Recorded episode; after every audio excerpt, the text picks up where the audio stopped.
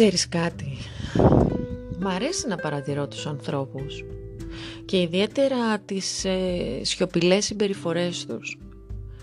Υπάρχουν πάρα πολλά κριτήρια για να παρατηρεί κανείς τους ανθρώπους και δεν είναι ένα από τα σπάνια φαινόμενα. Το δικό μου κίνητρο είναι η ρεαλιστική πραγματικότητα του ποιοι άνθρωποι βρίσκονται γύρω μου και κατά συνέπεια η αυτοβελτίωσή μου. Είναι δελεαστικό βλέπεις να ανακαλύπτεις τόσα στοιχεία με πολλαπλές πτυχές που ίσως και διακαώς να προσπαθούν να κρυφτούν για τους δικούς τους λόγους. Ακόμα και στον ίδιο σου τον εαυτό. Παρατηρώντας τους ανθρώπους συνειδητά και για τους λόγους μονάχα της ανακάλυψής τους και όχι της επίκρισής τους, για να διαπιστώσω ποιοι πραγματικά είναι. Βρισκόμουν μπροστά σε δύο δρόμους. Στεκόμενοι στο σταυροδρόμι της έκπληξης, άλλες φορές η διαδρομή μου με έβγαζε σε έναν δυσάρεστο δρόμο και άλλες σε έναν ευχάριστο. Άλλες φορές αυτό που ανακάλυπτα ήταν καλύτερο από αυτό που περίμενα κι άλλες πιο απογοητευτικό παραποτέ. Βρέθηκα στα στενά της συγνώμης και έκλαψα για εκεί που τη χρωστούσα. Γιατί, γιατί υπήρχαν δρόμοι αδιανοί και κατεστραμμένοι. Δίλιασα στα στενά που έπρεπε να αφήσω ένα συγχωροχάρτη για εκείνον το διαβάτη που στεκόταν στην άλλη μεριά του δρόμου, ακόμα κι αν ήξερα πως δεν θα γυρίσει να το πάρει.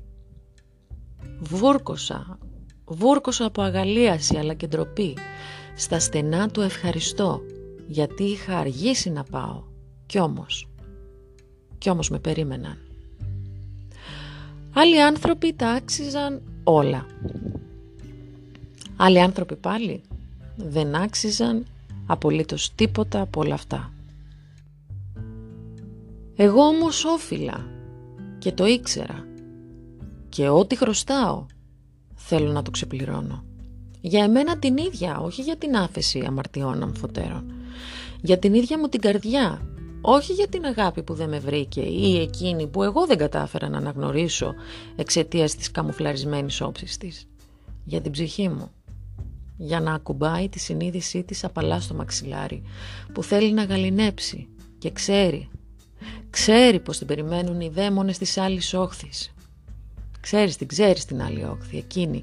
Εκείνη που καλεί όλους τους ανθρώπους στο σκοτάδι γιατί συχαίνεται την ερημιά και την ηρεμία. Ερημιά και ηρεμία. Άρρηκτα δεμένες οι δύο τελευταίες λέξεις. Ίδια γράμματα ακριβώς, που μόνο δύο αποφασίζουν να αλλάξουν θέση και αμέσως μπροστά σου βρίσκεται το κλειδί για την πόρτα της αυτογνωσίας σου. Ή τουλάχιστον ένα από αυτά. Μία συγνώμη όλοι τη χρωστάμε. Ένα ευχαριστώ όλοι ξεχάσαμε να χαρίσουμε και περιμένει τον παραλήπτη του. Όλοι κρατάμε ένα συγχωροχάρτη, αλλά ο εγωισμός δεν μας αφήνει να το παραδώσουμε. Κουμάντο όμως εσένα κάνεις εσύ και όχι τρίτα πρόσωπα. Και ο εγωισμός είναι ένα τρίτο πρόσωπο. Μπορεί να κλέβει δικές σου ανάσες και τροφή από τη σκέψη σου για να ζει, αλλά δεν είναι εσύ και δεν αντιπροσωπεύει εσένα. Επομένως αν πάψεις να τον ταΐζεις, θα σβήσει και δεν θα έχει πλέον τον έλεγχο του δικού σου εαυτού. Γι' αυτό σου λέω, αν η ζωή σου χωρούσε σε μία συγνώμη σε ένα ευχαριστώ, σε ένα συγχωροχάρτη, θα ήταν πολύ καλύτερη, πολύ μεγαλύτερη. Όχι όμως, όχι σε διάρκεια, σε νόημα. Πράγματα που συνήθως ο άνθρωπος θυμάται, όταν πια η μαγεία έχει χαθεί και η ουσία πια δεν υπάρχει. Η ζωή είναι τώρα, η ζωή είναι στο σήμερα, η ζωή είναι στο παρόν. Και αυτό το κομμάτι του χρόνου είναι απολύτως αυστηρά και μόνο στο δικό σου χέρι. Να συγχωρείς για να νιώθεις καλύτερα εσύ, να ευχαριστείς για να γίνεσαι ένα με την αγαλίαση. Να ζητάς συγνώμη για να καταλαβαίνεις ποιο είναι το νόημα του λάθους σου. Αυτή είναι η λύθη της πληρότητάς σου.